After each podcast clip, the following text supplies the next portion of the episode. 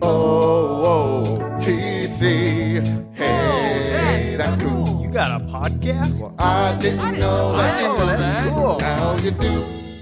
Welcome, welcome, welcome. We are back with another episode of Oh That's Cool, OTC's very own podcast on all the people we work with here at OTC. I, of course, am Jared Durden, and with me always, Uh, my name's Andrew Crocker, and sir, how you doing? We are talking to each other. It is mid-November. We got a week. We got a week before the break. How you feeling? I am uh, honestly uh, ready for the break. It's at that point in the semester where uh, we're not to the end yet, but you, you, I'm starting to kind of feel the weight of things.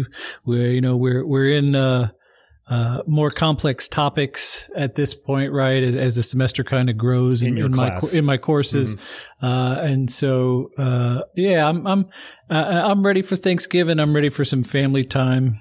Thanksgiving's well timed this year, isn't it? It's well timed. Well timed. Maybe just a little few days off will give us a little battery recharge.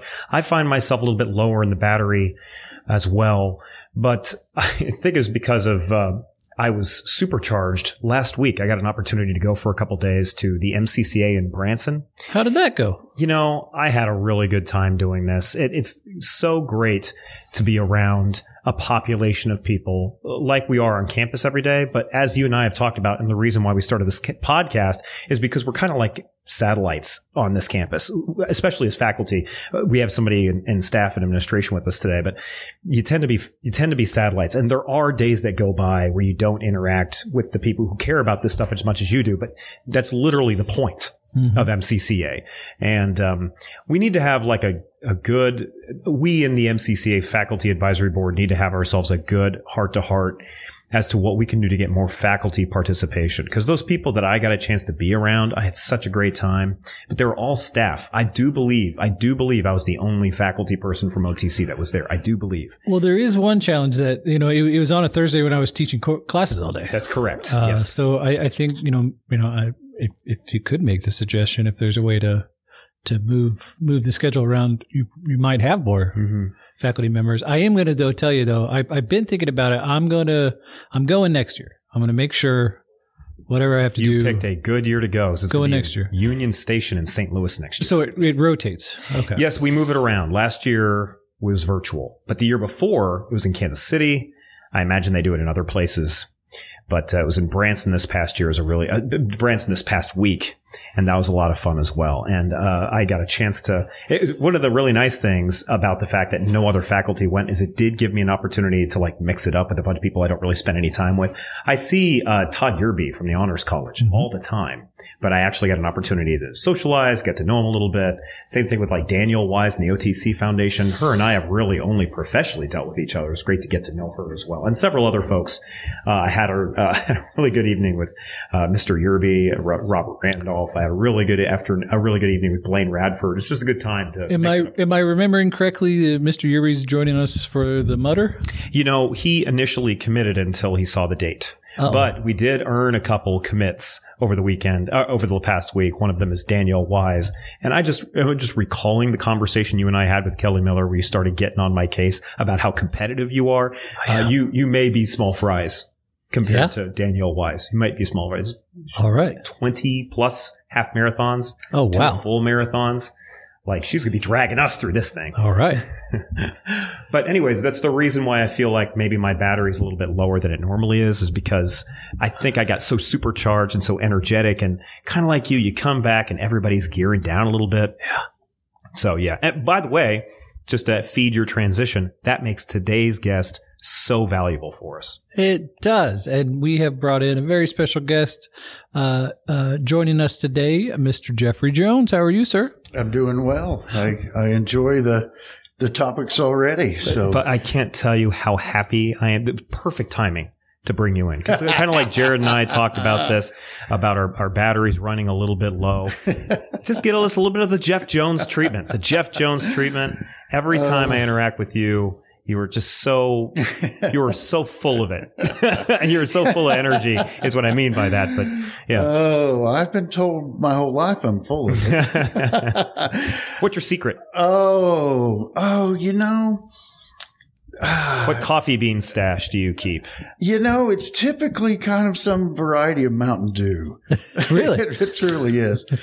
and, uh, I, you know, I guess it's, uh, uh you all, uh, one of the regrets I have, uh, and do you all, uh, one of the re- regrets I have here, uh, with all of us at OTC is we don't have this opportunity. Uh, I'm going to get to learn a little bit about you all and, you know, you're going to probably learn a little bit more about me than what you know. Uh, and it's a shame that we all are so busy throughout the year that we can't have a true opportunity to sit down and, and talk. Now, you do. You're in staff, right? Do you consider yourself staff or administration? So I can be clear.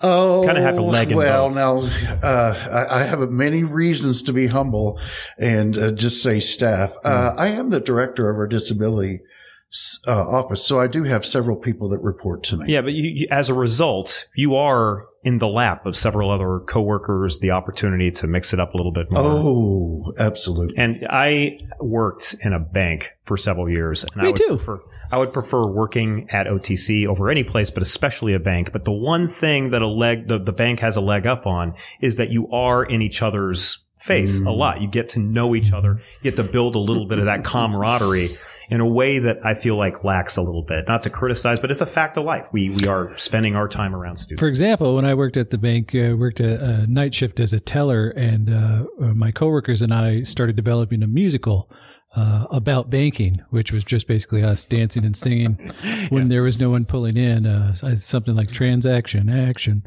Anyways, That's going to be, by the way, uh, that profession is going to be like the next milkman. Like the, the generation before us, maybe Jeff's as generation. things get more Do you computerized. milkman coming up? Oh, yeah. I remember Milgrams. And like, well, Jared and I are going to be coming up and be like, you remember tellers? They do all the stuff that machines do for you now. You remember tellers?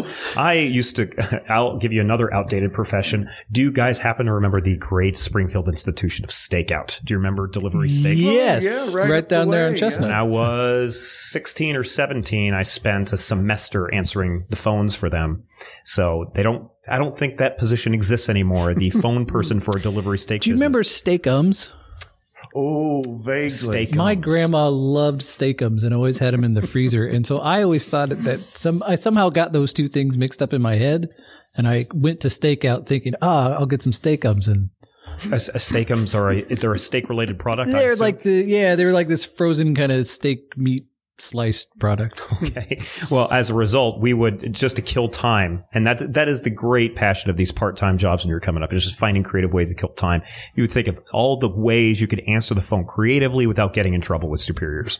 so, you know, thank you for calling Stakeout. We make meat fun. Anything, anything you can say and get away with it. That's a very important part, so it doesn't come back on you later. we did something similar because we noticed that people were in such routine. This is again at the bank when they would pull up that they really weren't paying attention to what you said. So if what you said kind of sounded like it, people when people come up, we'd be, we'd say things like uh, bacon.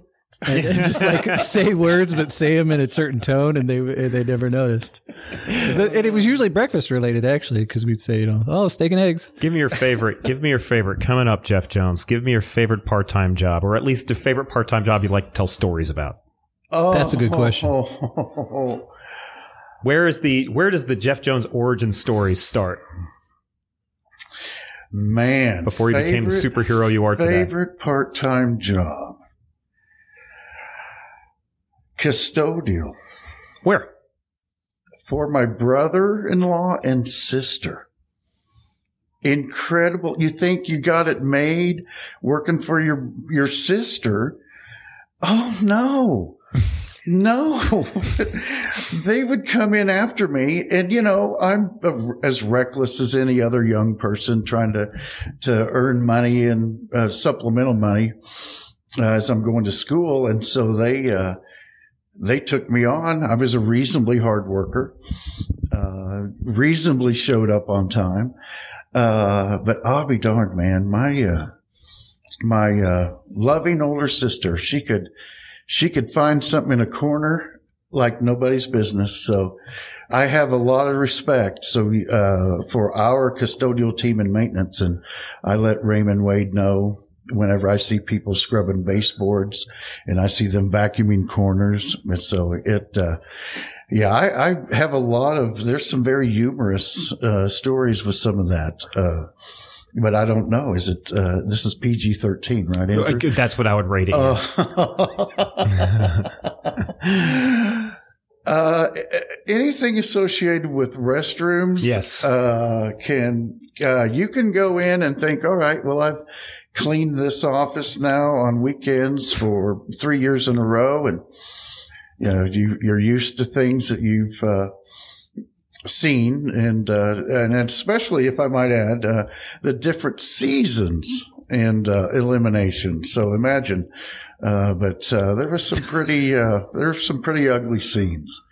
Uh, I was there for the aftermath. Which which season is the worst? What season is the worst?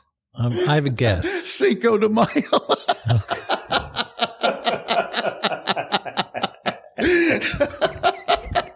I kid you not. I was afraid. I just didn't know how, how deep we needed to go on this, man. I think it went deep enough. So, uh, tell us, uh, just tell us about yourself, your relationship to the college, if our listeners don't know you already. Oh, you guys, man, and you gave me such a fantastic lead in, uh, where, uh, and I, I really hope to put this to the test, and I've got a fantastic, uh, uh, you know, I, I call us a, a, a group of all stars. Um, and, uh, I have 35 plus years in the field of, or this field, uh, as I define it, you know, human services. I started earlier in that. I worked at a grocery store. Uh, and my goodness, I could tell you some really funny things about that that still involve bodily elimination. Uh, however, uh, the, the neat thing is, uh, you see people come and go. And if you really want to know where I'm at in my life here at age 58 is I am defined by all of those folks who took the time to be patient, to invest in me, uh, to teach me, uh, to forgive me. Um, and I really am at a, a point in my life where, you know, there's probably more behind me than there is ahead of me. And so I call the team of folks that I work with in DSS as the all stars. Uh, we see people come and go and I treasure and I value that. Uh, you know, being younger and, and I like using the word reckless because that's exactly how I was. Uh, I, you know, I, I thought the rest of the world, oh, or the rest of my life, I'll worry about that then. But, you know, as you get a little bit older and you start recognizing that and meeting people that come in and out of your, your life through the jobs, uh, some of them, when they leave, it hurts because you recognize their talent. You recognize the value that they have to you as a human being. Uh, like when you're down, I, I promise you right now, with the team of folks that we have in our office, if I ever come in any less than who I am naturally, happy, I'll have, I mean, that won't last long. Uh, our office, the investment that we make in one another, and I'm so glad to be able to speak to that, Andrew. Thank you for that question. Um, it, it's just, it's incredible. And what we see when we all work together in uh, faculty and, and staff, uh, you do see a, just a natural, genuine sincerity from each of us in that we do, we're there to serve. And what a collection of all stars. I really, what a testimony. They're incredibly giving. Um, uh, it, it's just amazing to see, uh, not to mention the talent, uh, that comes in with how to mitigate, uh, difficulties that students are having. Uh, cause, uh, frankly, we wouldn't have a job if there weren't difficulties. It's just amazing. I do want to echo something that you said, and uh, uh, Jared and anybody that has worked a job will back up the fact that the quality of your coworkers is a um, what are they saying? There, there's a there's a mathematical term. It's like a it's a multiplier or something like that. Like it multiplies first of all the difficulties of a job if you don't have the crew around you that you need. Mm-hmm. But of course, conversely, here at OTC, I'm, like the political science department, my coworker Kara Griffin uh, also teaches full time here, and her and I work really well together. And I tell you what, like there are days that are tougher than others. And those tougher days, it's great to have that team on your side that can support you and, and really uh, strengthen, you know, feed into your strengths, lift you when you're down, give you the energy infusion, which is why I was happy that we got to bring you on today. now, the students do it too. And you know what? I agree with you. There are some students, and especially since I, I, I sponsor, co-sponsor at least a student organization, like we just have politically active's president just moved to North Carolina. And so we're in the market for a new one. But losing, uh, losing that particular student's a backbreaker because the stuff that she used, the talents that she brought, uh, you just can't, you can't, if anybody can do it, anybody would. She, she was extraordinary in that regard. Yeah. And again, uh, it's it's fun. If you would have, uh, if we would have been doing this ten years ago, I'd have had a completely different perspective. Uh, however, you know, I tend to reminisce uh, about the qualities of those people that are no longer around me, and I really do uh, significantly value uh, how they contributed to to my development. I know that sounds very vain. Uh, but here I'm left standing, uh, and um, they may be off doing whatever they needed to be doing, and, and that's a good thing. But I'm left standing as a better person because of their interaction with me. I completely agree. We oh actually, my heavens, you know? OTC just lost um, a longtime adjunct, one time lead instructor for PLS, John Witt. Did you ever get a chance to meet James Witt? Sorry. Did you ever get a Uh, chance to interact with James, Witt? James, oh my God, James. The thing about James, I, his student ratings Ridiculous. ridiculous. I was I get so frustrated with those. I bend over backwards for my students, and his is just like jogging ahead of mine. It's ridiculous. What a wonderful human being. Absolutely. Uh, oh, yeah, and he profoundly, uh, you all have had impacts on me. You don't, you, the one fun thing about my job is, uh, so many years into this field, I do expect myself to have a, a very high degree of expertise. Don't you ever doubt though that we draw from you all.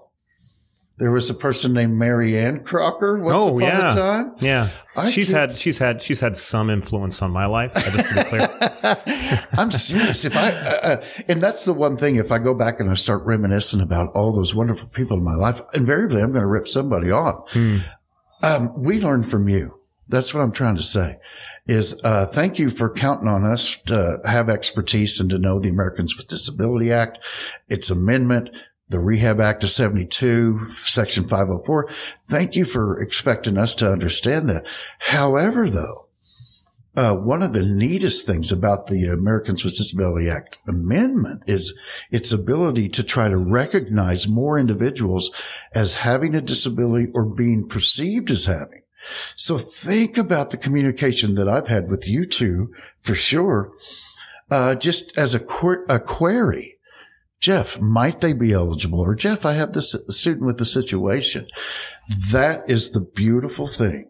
And I mean beautiful because OTC sends me to national conferences of people who do what I do.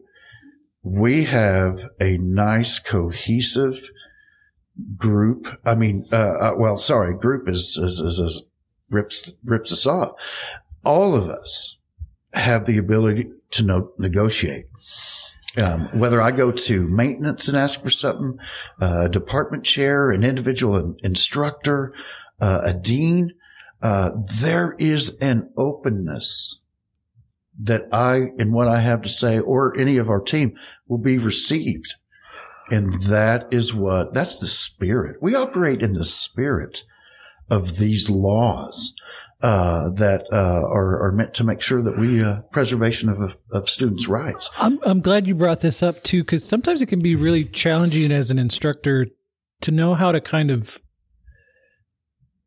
address that kind of a situation, right? So you, you see something, you see a student struggling, and you you, don't want to offend the student, you don't want to mischaracterize the student, but there seems to be a, uh, the student would would would benefit in some way from having that conversation. Mm-hmm. Um, how, how do we best go about that as an instructor? So, we, so if we, we see a student that we, we think might benefit from your office, what's the best way to, to, to address that and, and work with you guys in helping that student?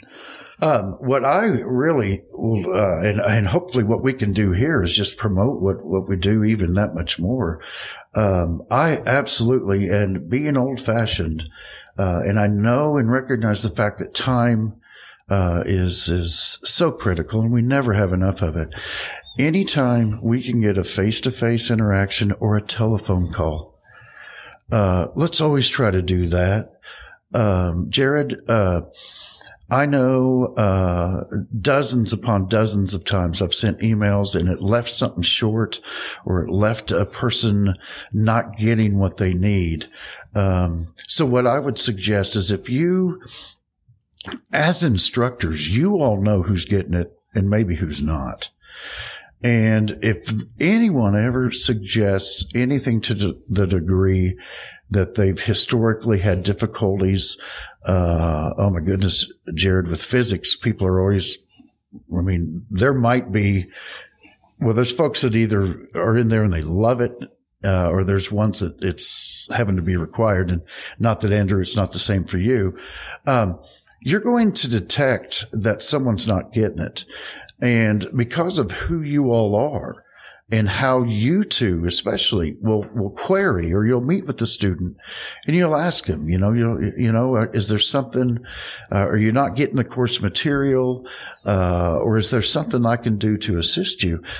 And if somebody will share anything related to, you know, historically, I've just not done well.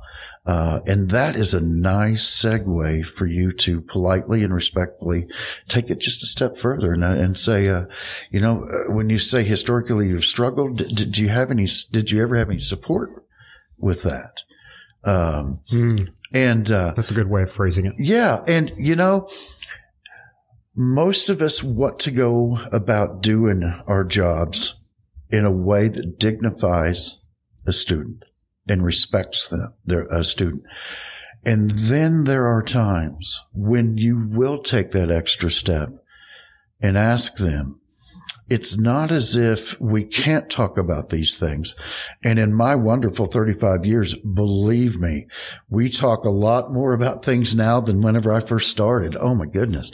Um, we're just more open and we need to be. We need to be. Oh my goodness, mental health issues as they are uh, throughout the nation, throughout the world. Oh my goodness, we got to be talking about this stuff. But uh, any of your natural ways that you guys go about instructing, uh, you you guys are in tune with your students. There there has been an added emphasis on mental health throughout the pandemic. Throughout the pandemic, have you noticed changes in mental health, or do you think we are just shining a brighter light on the issues that were already there. Oh my goodness, uh, man, that that is. Uh, I feel like I'm uh, freaking Mickey Mantle, and you just threw a fastball right down the middle on that one. Thank you. Uh, I I have said uh, to colleagues in my office, um, these times are a changing. It is, it is, there is, in my opinion and in my observation, nobody is immune to some of the, the disasters that are happened to the, the catastrophes, to the, the, the trauma. Um, uh, COVID, it just, it just lit the fuse more. Um, uh, I, I just, uh, I know nobody, sorry for the inappropriate grammar there, that has been immune from death, misfortune, uh, calamity of some kind, especially, Andrew, since COVID. So yes, it's, it seemed to almost amplify it. Uh, but what was coming was coming. I, I we, this society, um, and listen to me sound like my, my grandfather uh, the society just demands so much of us. I mean, and, and everything that we do and, and if we take, you know, if we feel as if we need to take personal responsibility and initiative for doing our part in the world, there's no way we could come away with feeling anything less than guilt. Because, you know, a person who has one or two family members perish as a result of COVID, what do we say? What can we really do? I mean, what intervention could be made? I think that's one of the reasons why we are seeing the phenomenon that is often called, often nicknamed the Great Resignation right now. I think that's why, like in October, the last month, 4.4 million people quit their jobs. Now, most of them found work elsewhere, but that's the point. 4.4 million people. That's the population of Kentucky, just FYI. Mm. An entire Kentucky just got up from the desk and said, I quit. I think that we all know we're in the meat grinder and have known we've been in the meat grinder for a good long while. And something about the pandemic crystallized the fact that I don't have to, you know, it crystallized what was truly important in our lives and what we truly mm. value, or maybe it realigned it.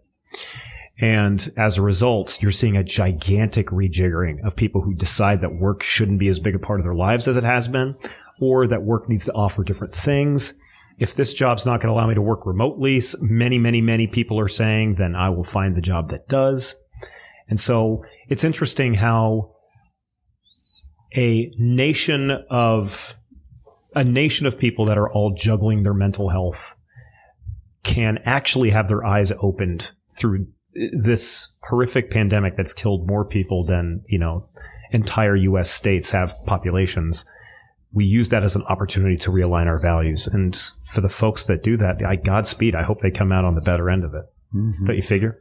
Andrew, I, uh, oh, that, uh, and, and again, not uh, saying that uh, we recognizing all the tremendous loss that has occurred to people. Uh, as you were saying that, a, a, a wonderful warmness grew from my heart, and, and then I smiled because that that is a more positive way to focus on some of the devastation that we see. And I absolutely love that. Uh, that yes, maybe I kind of had a more fatalistic view on that. I was, uh, for all the things that I'm excited about and why I am who I am and try to generate the enthusiasm I have while, you know, in whatever I do. Um, I, I kind of had a more of a negative, negative approach to that. And I absolutely enjoy hearing what you say about that is that maybe people have stopped, reevaluated and are trying to reprioritize. Uh, and and recognize that we do have limits, and the the toll it takes on our on on us physically, uh, and uh, Because listen, I listen to the uh, the politicians talk about this nonstop, and people quitting the workforce is quote unquote bad politically, and what they're doing is they just are lacking the work ethic that is what is truly American. Like I hear this is not partisan; it is bipartisan rhetoric that I'm quoting to your face right now. Okay. But um, I just think that's a really reductive way of measuring this one thing we saw during the height of unemployment, unemployment got up to like 14% during the pandemic. And a lot of states, including the federal government, boosted unemployment insurance during that time. And as we're kind of winding down over the last year or so, a lot of states, including Missouri, are like, we got to get these people back on the work, uh, back on the, back on the work rolls. And they slashed the unemployment, the pandemic unemployment back down to like normal levels. There we go. And what have we seen since then? Unemployment rates haven't really changed. They're chugging along at the rate they're going to. They were, it's not that people were living high on the hog dining on caviar on their COVID funded boats. Instead, uh, they have used this opportunity to kind of reassess where they exist in our country, in our society, and in what what their job can do for them. Kind of, they had a uh, the reverse of the John F. Kennedy moment. Not what can I do for my company, what Yeah. can my company do for me? Absolutely. You know, that's funny. Uh, uh, in trying to prep a little bit for today, uh, uh, I, I really did. I've reflected back to Kennedy and, and what he says. Uh, and that I hope, uh, all of us, uh, can really, uh, uh, and, and we'll make it a little bit more personal. Uh, what can we give back to our friends, our families, somebody we don't even know? uh, the, the, just some of the neatest things. Uh, is to just be able, or one of the neatest things that I, I get to do uh, is get out and, and take a take a walk about campus and see. Uh, I, uh, sorry, I, I, was really going to try to limit individuals uh, because there's so many great ones here. Um, I, I, just, I, it's on my heart to say Philip Duncan. Uh, if you know Philip Duncan, uh, he's with our uh, custodial maintenance team. Uh, he's been with OTC a little bit, I think a little bit longer than me, and I've been with him over 19 years. That that man is friendly. He'll just go as he's doing his job here in ICE, I think it's first floor. Uh, and if there's a student over there kind of isolated, he'll just go over and say hi. So, uh, but I see a lot of people do that. I'm just picking on Philip here on this. Philip Duncan. I'm smelling a future episode. I am too. oh my. Yeah. Philip, Philip's a dandy. Philip, uh, you talk about, uh, someone with a genuinely caring heart, caring spirit. Yeah. Uh, but Andrew, thank you. Uh, I read a lot. I listen a lot. Uh, and, uh, uh, I would like to think that people are seeking new opportunity to define themselves through their talent, through their work, uh, and as a result, uh, improve their lot in life. So, on that note, um, something we like to ask our guests um, is uh, tell us someone that you look up to, someone that's inspired you, a hero, um, someone that the listeners may not know about, someone that you would like to kind of hold up and share. Oh my gosh. There's probably or uh, some people have more than one. Probably 25 people, literally. Somewhere in the middle there. Uh, I may go. I'm going to say, uh, I'll say it like this, and it, it sounds just a tad morbid. Uh, I think what has shaped, and, and thank you so much, by the way, for letting me uh, talk about some of this stuff because because it really is it's very valuable. Uh, and it's it's something that I've worked through. Uh, it just didn't come naturally. Uh, I, am really defined more by those who have passed away already, uh, or more of those coworkers that may have had that positive influence on me, um, and uh, are no longer uh, working or possibly not even alive. so it makes me hang on tighter right now. So those folks that I work with down there in Suite 116, man, heaven help you. I, you know, I'm not ever letting you guys go. I, I gotta say, you know, I have my grandfather on my dad's side. Uh, gosh, born in 1915 and, uh, just in Conway, Arkansas and, uh, had cystic fibrosis as a kid. And was never really, if he was 4 H, I guess, when it came to World War II. Um, but he wanted to contribute. So, like so many Americans, he did a, uh, he migrated out to uh, Seattle and worked in shipyards and did whatever he could. Uh, and then, you know, uh, post World War II, uh, he resumed a life uh, and went to school. Got he always called himself a bookkeeper, but I, am sure I'm sure he was a certified accountant. Uh, met my grandmother, and so I got to see him as I grew grew up. And and again, he was physically frail, but oh my gosh, his mind was incredible. I mean. He was the most active uh, person in politics that I, have ever seen. And so much so that even up at age 86, um, he uh, wanted to buy a computer. 86. He said, uh, he said, Jeff, I, I got to get a computer. I got to get active. I got to get uh, out there and and uh, remain in contact because he had always done things by phone and by mail. And I mean, he was uh, eh, sorry, he lived in Kansas City. I skipped a whole bunch of stuff there, married my grandma and all that good stuff. But there he was, 86, trying to, trying to reconnect in modern ways. Uh, His mind was, he's always wanting to learn and was always ready. He's a staunch Democrat. He was always ready for a debate and he did his homework. There was nothing idle. I remember my uh, dad gave him the best compliment I, I've ever heard my dad give anybody was that he always knew what he was talking about. So anyway, I tell you all that about that wonderful human being. I hope I hope that's how I age, uh, staying active. Uh, both my both my parents who are still with us, uh, well, extremely healthy and very very active, both of them.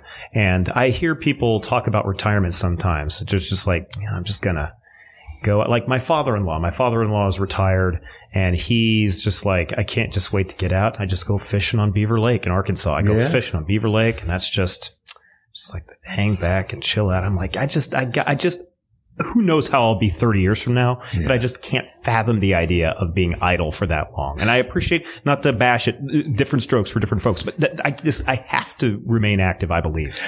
I I think you are uh, genetically predispositioned Yeah. to uh, knowing knowing at least one member of family and seeing you. Uh, I think you can bask in the comfort of knowing that that you will. I hope, yeah. being informed and being uh it it just comes with that sense of nationalism and the pride that we get with knowing about our what knowing what we need to know about our country and and doing the best we can as individuals to support it Jerry, Jerry, you going to keep the wheels moving when you retire? Do you think you're just going to park that bus and take it easy? Well, actually, we've talked about uh, getting uh, some kind of mobile home that we You know- can travel the country. We've talked about that too, yeah.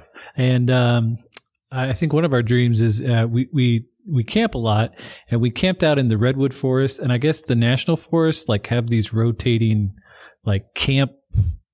Uh, what's the word for it? Like your uh, hall monitors, kind of right. Like you go in and Yeah. you kind Camp of keep hosts. camp hosts, right? And and you kind of volunteer to do those things. I don't know if they pay you or not. And, and we thought, oh, that would be great, and just kind of jump around national parks. And uh, I, I think ultimately, and I don't know that I'll I'll necessarily win out on this one, but uh, I, I want to live on a beach far away. I think, but just when I'm when I'm done, you know what I mean, and. Uh, that sounds fun too. So yeah, up- definitely. I'm, I, I don't think I'll be Make up for lost time too. This gentleman you're sitting across from, Jeff, he went to college in Miami, spent zero time at the beach. You're on record. Not zero, but uh, not very, not as much as I expected. Yeah. yeah. you are a focused individual if you will allow me to add that you are Focused. you're a very focused individual. I individual try. Absolutely. It's reflected in your style and your work and your commitment to what you do. Uh, sorry, that's just me as a social Appreciate it. observer. We'll cut that out. We're, going to cut that out. Oh, so uh, what's fun? Let me let me ask you this, Jared. Uh, what do you envision when it's over? What do- what uh, with you- where you're at right now? As you said, well, you know, when it's over, uh, you hope to. Uh, do you have an idea of what? Uh, and I'm asking merely for. I'm wondering myself. When am I going to say it's over? I have no idea. Isn't it fascinating though to to No try idea. to I don't feel anywhere close to that. no, but, hell you know, no. I hope. sorry. I hope you don't. I, I yeah, I, I don't really know. Like, I mean, when do you, you know? Because I because I, I still you know I don't want to. I don't know. I I'd like to say, oh, I don't want to spend my whole life working, but I mean, I enjoy the work I do, Right. And if as long as I'm enjoying the work, but you know, I mean, a, a a big part of my life too is is I, I like to create, and so you know, um, uh, I'll I'll probably always be doing that in some form. But so so I, I think I just mean retire. But then when I retire, I'm not convinced that I'll yeah. Yeah, as you talk, not do anything. You know, as you opened our podcast, Jeff, talking a little bit about what, you know, showing up to work. Sometimes you're not 100%. It's good to have those people in the office to get you there. I, think you know, when you teach, uh, for at least for me, and I'm sure I speak for Jared and a lot of my coworkers, that'll get you there. That'll get you there. Uh, talking about a, a really fun subject to a bunch of engaged uh, students. I, sh- I was almost going to say kids, but these days the population is more mixed. Uh, it's just, it that'll gear you up quicker than most things Mm-hmm. in your life. And oddly enough, I think about this sometimes when I I have uh, two kids under the age of seven at home. And it's just, I need to get to work to get away. It's kind of, it's an interesting way of thinking about it. It's so stressful at home dealing with, you know, you're responsible for these two souls. There's no manual. You make massive mistakes No every day. manual, My man. six year old's going off to elementary school with all kinds of tics and quirks. And I'm like, well, there you go. Sorry. I think in the last episode too, you were double checking to make sure they didn't have some kind of. I I'm concerned. They're psychopaths. I'm still am, by the way. Oh, Still am. Kelly Miller did not, I think it went a little far, but Kelly Miller did not dissuade me from that. I think Well, it's just if they start selecting old VWs when they're age 16, let's talk a little bit more. There's kind of a pattern for those folks. we got an ant farm and my six year old was like, look at this. And she just slapped the ant farm like down on the, on the, uh, flat on the counter and picked it back up. It's intact. The ants are still in there, but the civilization they built for themselves on the whim of a six year old human just got completely upended. I don't, I'll need to check in here in a couple days how many of them have died, but I'm like, uh, I wonder if she feels anything. I got, I, I've been thinking about psychopaths nonstop.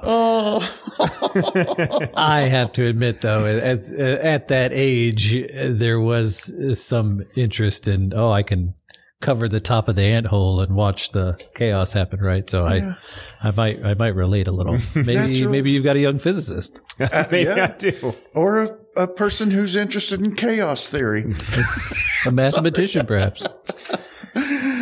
Oh, Speaking of, so let's get to the important question. Uh, battle to the death, Gumby v- versus Mr. Ed. Who wins and why? Don't don't hey, don't rush to an answer. Don't rush to an answer. This is being recorded and will be shot into space.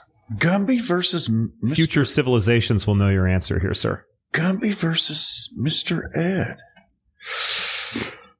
Oh, Might versus hmm, Mr. Ed.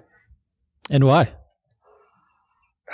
Superior strength. Superior strength. Yeah, biting power. I will say, you know, I don't know what the limits of Gumby's strength are. I mean, nothing seems to kill the guy, but I don't know if we have any feats from him that suggest he is some massive horse stomping machine. So you do raise, you do raise an interesting point. I, you know, oh my goodness. Uh, uh, yeah, it's a, I'm a product of how I was raised. It just might, How- uh, might, you know, I, and I've, uh, it's, it's intimidating. Whoops, sorry. That might be a little bit about my childhood and upbringing. Yeah. So I'll back out. But, uh, um, that is a clever question. hmm Yeah. I may have just underestimated Gumby. No one knows. There's got to be some breakdown as to what the answer says about you as a person.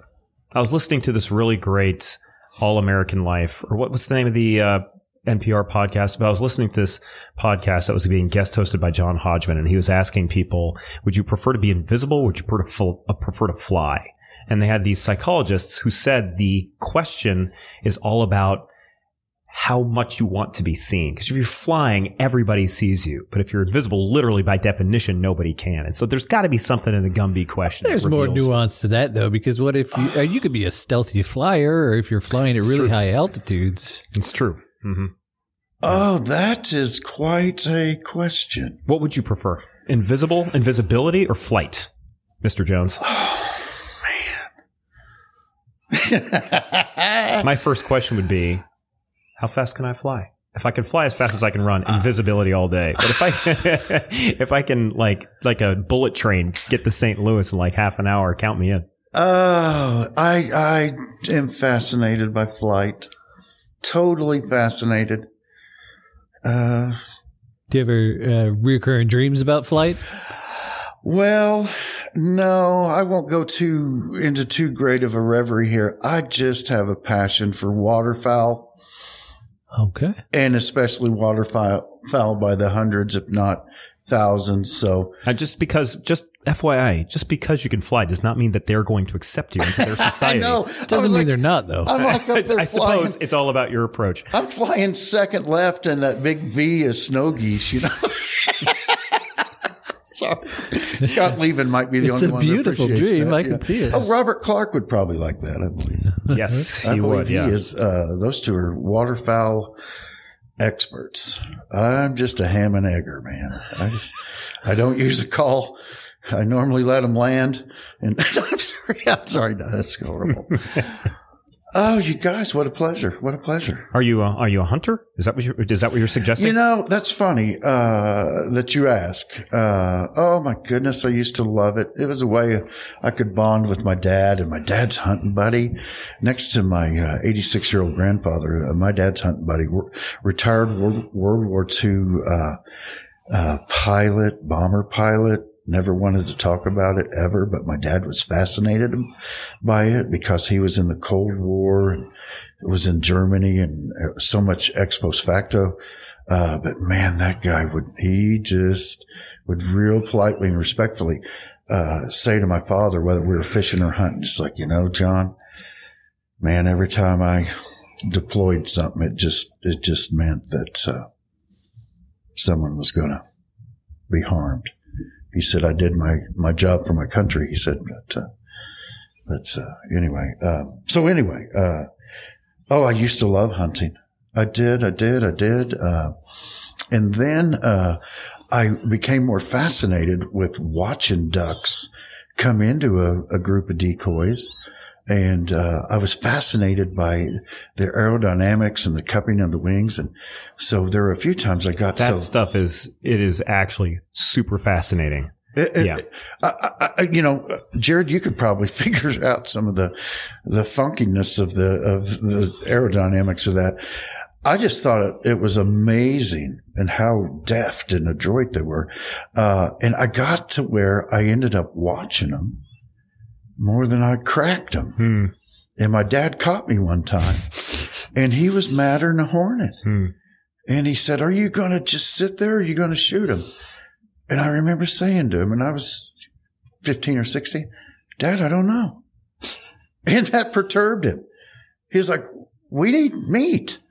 And I was like, well, wait a minute. He's working. My mom's working. I mean, Yeah. but anyway, yeah, I, it was uh, interesting. Uh, it was a diversion from a path that my father. So I, um, my daughter and I were checking out different animals on YouTube, and one we both gravitated to were snow owls. And one thing you learn about owls is um, they make you can you can put a microphone stronger than this under their bodies while they glide down and swoop down, and you won't hear them. That's how they're so effective at killing. Uh, they're so effective at killing because you just absolutely can't hear them going. You could put even like you know uh, eagles don't need to be quiet, but you put an eagle under a microphone, you can hear them fly even quietly. You can you can pick up sounds. You hear almost no sounds. That sound wave barely blips when an, when an owl flies right over a microphone. They are so quiet unbelievable. super unbelievable. And, and so that's actually super fascinating. Uh, bird. I, I just have a small little niche interest in uh, bird physiology, Absolutely. bird aerodynamics. That would be about shape and texture, right? Uh, Sure, yeah. hmm But the question is, when they're at a, on a perch and they see something down below and they swoop down, there's a whole series of microphones tracking the sounds that they're making. Super sensitive microphones, no sound other than l- initially leaving the perch. No sound whatsoever. It's pretty. It's pretty fascinating. So we we brought you in uh, today, Jeff, um, to ask one uh, main question, and, and I think the topic we've we've kind of hinted at a little bit, but uh, you know, given the the time in the semester, given um, everything going on in our world, uh, in our country, in our state, um, how can we be more kind, especially in situations where people aren't necessarily being kind to us? Well, that is, um, and and that lets me go back, and uh, that 86 year old grandfather that I was talking about. Uh, of course, he grew more feeble, and unfortunately, uh, as, as a matter of fact, I, I believe his oh, it's tuberculosis. I said, uh, forgive me, I said cystic fibrosis. Believe it or not, it came back in his in his ultimately that was his demise. But we were out one time, a storm had blown through Kansas City and blew a bunch of shingles off of his home.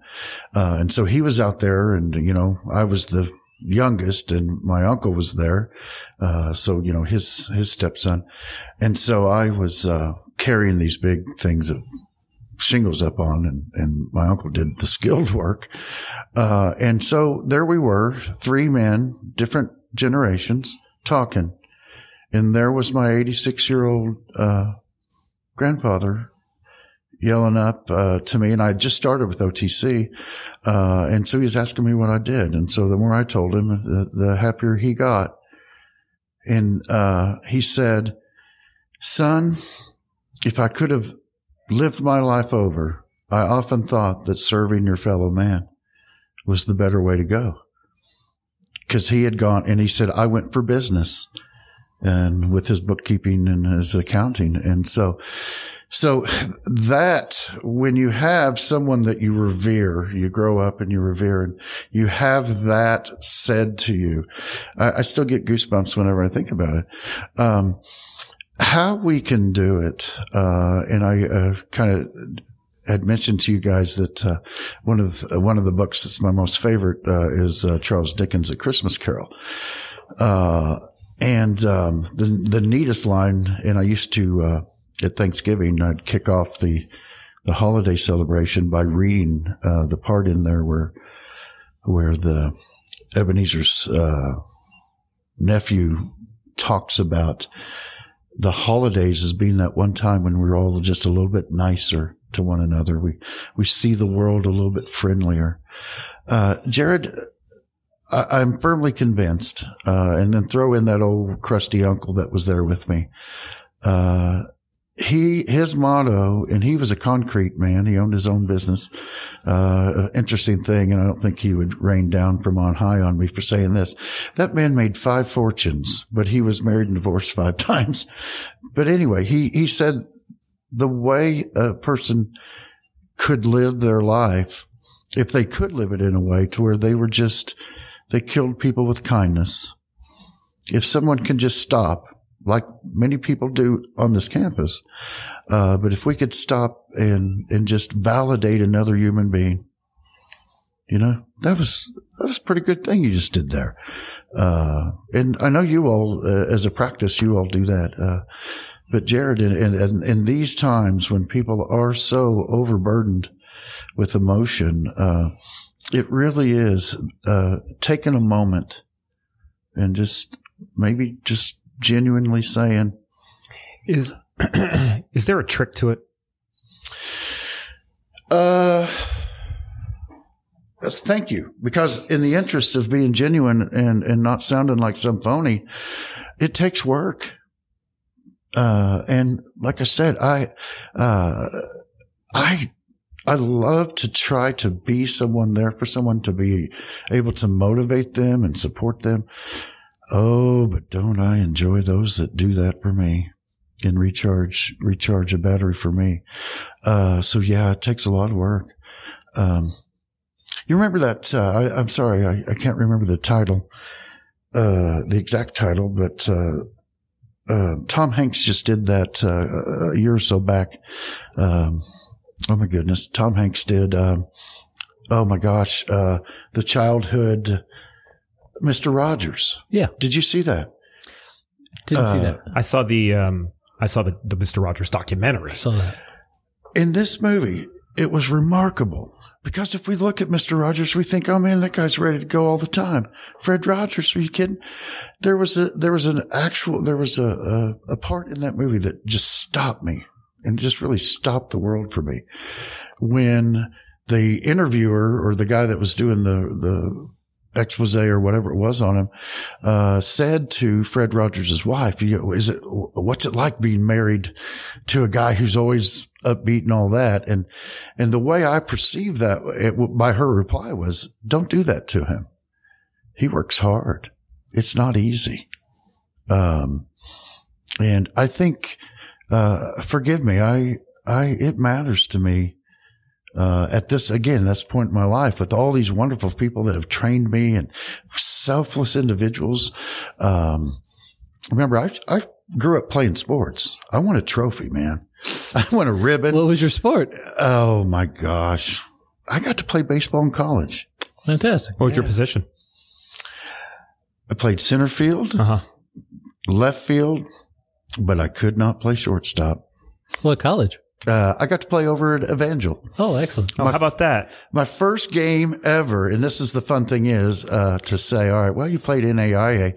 My first game ever as a freshman was down at U of A, man, with the Hogs in Hogville, and there I am starting and got a double the first time up, man. So I mean, it's fun. I know that's total vanity, but I look back on that and, uh, but I was dime a dozen by the end. I, I, I wasn't able to get that. I I hope I can exercise compassion effectively, and like all people, I fall short all the time. But you know what helps me more than anything is zooming out and remembering the big picture and refocusing where I am in the map of things. I do get frustrated when a student uh, doesn't seem to be as engaged in the material as I wish they were. And they they're shooting me an email in late November or in the spring in late April. My grade's in trouble. What can I do? And I get irritated with it until I zoom out some and I'm like, well, this can be a defining moment for this person that I can be a helpful source of giving them something that perhaps they don't exactly quote unquote deserve, but could benefit from nonetheless. What's the grander mission here? Is the grander mission that they learn the material or is the grander mission that I get all the assignments turned in exactly the way I want them whenever I want them turned in? So zooming out has helped me a lot. Uh, when I talk about uh, when I'm in uh, policy arguments with people, I try to remember the fact that we're all somebody's son or daughter, and I wouldn't want anybody talking to my daughters disrespectfully. So I try to remember that. So my trick is zooming out. Now I don't know. Please tell me if you're in your experience, does zooming out help you, or does actually zooming in on a person? I can understand how that might help some people, or does it just purely depend? Where does your compassion come from when it's challenging? Zooming out, hands down. Uh, uh, it's a wonderful uh, thing that you just said. It uh, if we can reframe. Uh, Refra- reframing is a great way of what putting it. if we can reframe what what our objective is or or what the what the the motivation is uh, uh, Andrew that's incredible I, I thank you for reminding me of that that uh, yeah you have to zoom out and I have to think wait a minute and that is one of the things to tie into what we do in our office day in day out is uh, when we're looking down and we're, we're trying to determine individual accommodations and you're you're absolutely right. Uh, we've got to figure out is it what's the objective here? Is that a student failed uh, to meet the timeline Right. for an assignment, or um, forgive me, is is the essential function for some for someone to be able to be timely with turning in that assignment, or are we trying to figure out what they mastered from that material? And I know I'm not saying that we throw away time uh, time deadlines. I'm just saying, Right, yeah. uh, but Andrew, that's exactly what you would explain is fundamentally what we do. And yeah, when when things really start getting thick, uh, you got to step back, and uh, that is where I have some again that support within our team uh, that will say, "Whoa, wait a minute, you're going to think about that for a while." Because I'm I, I like to give answers in that moment, uh, but no, a lot of what we have to do is reflect back. Uh, And that's to- really important, right? Taking all- when you say zooming out, not just zooming out, but stepping back, taking some time, write the email, don't send it yet. Take it, re, reread it, right? Go back through. Because I, I, I, when we speak honestly as as human beings, it's important to recognize that that compassion and love are are verbs, and they're not necessarily our instincts, and that's okay, right? But that we we work to be something better, and uh, that, like you said, it takes work sometimes. Mhm. All said. It it it just does, and and uh, we're not going to say that if if a person's uh, motivations or priorities are different, uh, you know, and and that could just be a personality style uh, that someone doesn't want to invest that much in things around them, and that's not a knock on anybody. Uh, it's it's it's instances like this. It's instances like going to Bellacino's Pizza last Saturday night and uh, seeing a new, uh, uh, you could tell, well, sorry, we were frequent flyers there, uh, but we could tell there was a new hostess uh, that was uncomfortable. And so uh, we get there, and some customer, uh, like you said, everybody is someone's son or daughter. It's the way I like to think of it. Yeah. And so, oh my God, we get, we pull in there and it's a nice family joint. And, uh, man, some customer, uh, is going off on this poor hostess and she's just shuddering and, and, and uh, I- I don't even know what the issue was. But seriously, when you step back, what in the world could have happened in a pizza place that could have warranted someone going off on somebody? And if you step back again, then it's my concern is what if, what what are they going through that's really bothering them? Like, True. is there some big issue here that these people have that they would take it out on a yeah. That's- right? The, the, a 19 year old girl. Seriously, that's just smiling. How can I help you? Uh, those are the things that are askew and, um, and we have to, I mean, trying the, the interventions ex post facto is what most of the world ends up trying to do. I just, man, I hope we can get in there and I'm sure sociolo- sociologists are going to have right now they must be having a heyday on trying to, to evaluate human behavior. And probably in 40, 25, 30 years, there will be some phenomenological thing that's identified from what we've had with COVID. Jeff, I, I think I can fix compassion in America with a single policy. You ready for it? I got the golden ticket. The golden ticket. You've got Willy Wonka and Charlie Bucket and the golden ticket. the golden ticket. Charlie the go- Bucket. He got the golden Yeah. ticket. What's his last name? Bucket. Yeah. Oh, I didn't sure remember enough. that. Sorry, That's man. I, I like classic movies. And he, um, the the golden ticket. I've got it now. uh, Jared and I have talked about this on previous podcasts before. In some countries, when you get out of high school, you have to serve some time in the military. I suggest a version of that in America. Only instead of serving in the military, you have to serve in like the food industry for a year. for a year.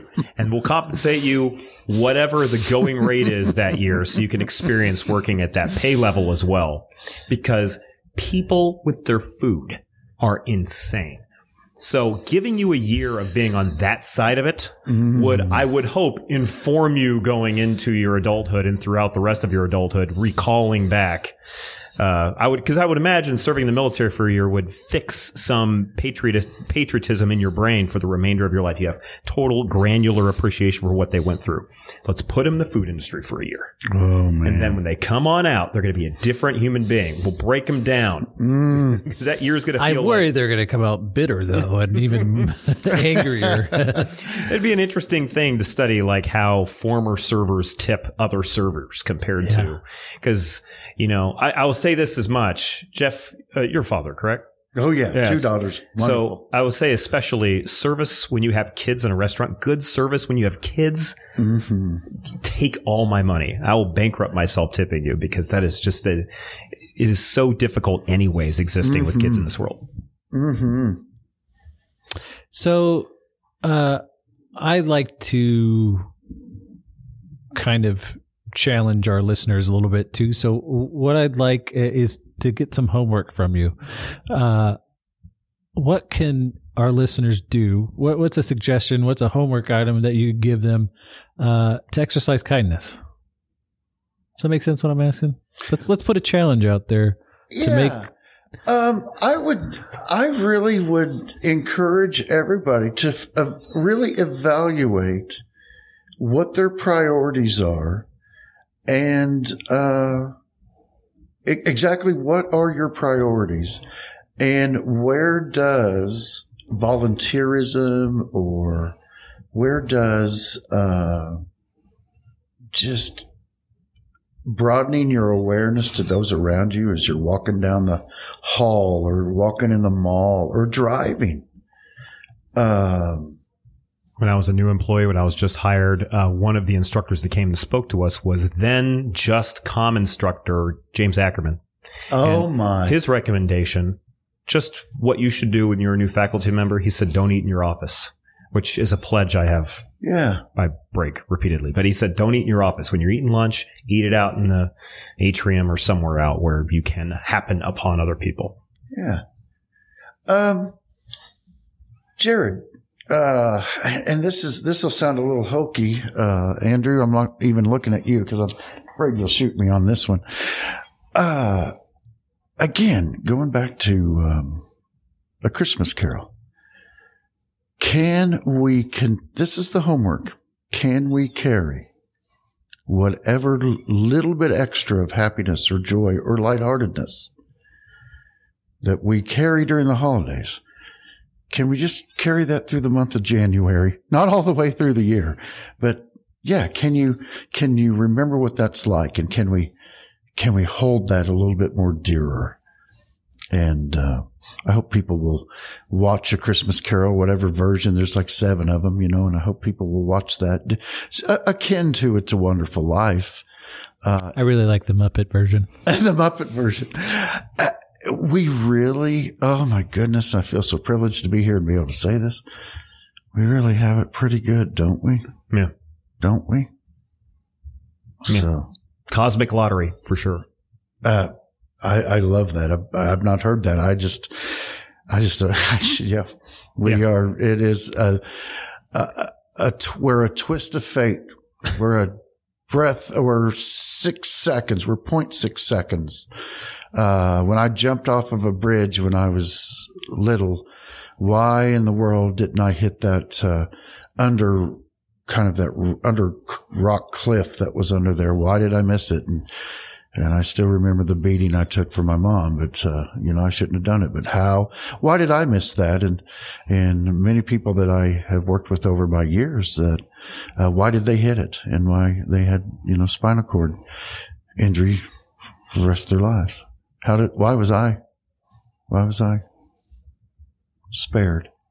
You were deter- you were destined to be on this podcast. That's why. oh, I just hope I haven't doomed your podcast. I think what's doomed you is siding with Mr. Ed. Oh, Well, this is Andrew's personal stand. This is the this is my cross to carry. Yeah. I tell you what, I will do some homework and I will, I will do further investigation upon the strengths, uh, of Gumby. Now you I remember, that. remember, You know what you just I did? You a- exercised compassion with me. Just now. I came at you with guns Oh blazing. my gosh, but Gumby, I mean, I was born in 1963. When did Gumby come out? around there. I know. Yeah. But Mr. Ed wasn't far after, or was he before? Mr. Ed He had was to in the be before. 50s, Had right? to be before. He was in the 50s. So, Ah, so uh, Gumby has the age advantage too. We haven't mentioned the. yeah. the- I thought you were going to mention something like, sorry, Jared. I thought you were going to mention something like Mr. Bill. And Yeah. that's, oh, people that often phenomenon. confuse Mr. Ed with Mr. Bill on Yeah. the show, though, and, and talk about Mr. Bill. That was the Saturday Night Live, Oh my goodness. character, that right? Was just, the clay guy. That was so innovative. It was just a riot, Hmm. you know, and I don't know if people still think that's funny anymore, you know. I guess my generation does, fellas. True humor is timeless. Like uh, who's on first? Still good. Still good. Mhm. Still good. Still good. Still good writing. Yeah. Uh, and there's all these like versions of that I still catch now and then that people kind of rewrite and hmm you can recognize as Yes, is, absolutely. uh, Hey, I, wanted to say one thing, and this is just uh, again, I I've enjoyed I've enjoyed my time at OTC Hmm. every day. I remember when we were all an intact family and we'd have dinner, and uh, my children were being socialized by uh, public education, and they'd come home at dinner and they'd say, "Daddy, how was your day?" And without fail, and this is this is the absolute truth. Without fail, I could say to them every day, and I can still say it today. Working here and being able to do my job, I not only get to do something good every day on for somebody else, I get to do something great. Seriously. in the scheme of things. And so I just, uh, I want to say what a, what a wonderful opportunity to talk with you all and, and to kind of share with one another. And I know the passions that, or the passion that you all have for doing your job. Isn't a great place to work where you can do what you need to do to, to get, to be effective or try to be effective? Isn't that the coolest thing? So I really, I really like the, the I don't know if I'm always misquoting it, but what I take from it, the mission of the college, that idea of, of transforming the lives of students in our community. mhm. All right. That's, that's huge. you're doing it. You're doing it. You are. Well, Jeff, we we've learned a lot today uh, about uh, uh, a little bit about Dickens, uh, uh, a lot about kindness, uh, uh, about your grandfather. What was his name? Oh, R.T. Johnson. R. T. Johnson. Never did know what the R.T. was. Seriously. Oh, you still don't? No, st- I think that was his initials. Yeah. Isn't that weird? It's a little. It just yeah. ta- it ca- just kind of shot my story all to heck. But anyway, RT. I call my sister right now. Hey, what does RT stand for? Uh, I think it was just what his initials were. Honestly, I think uh, initial names are kind of cool, anyways. Uh, yeah. yeah. Yeah. 1916 or whenever he was born. We're going to call him RT. Well, I didn't know that, Andrew. How about you? I did not know that. Oh my. Now you do. Thank you so much. Thanks, sir.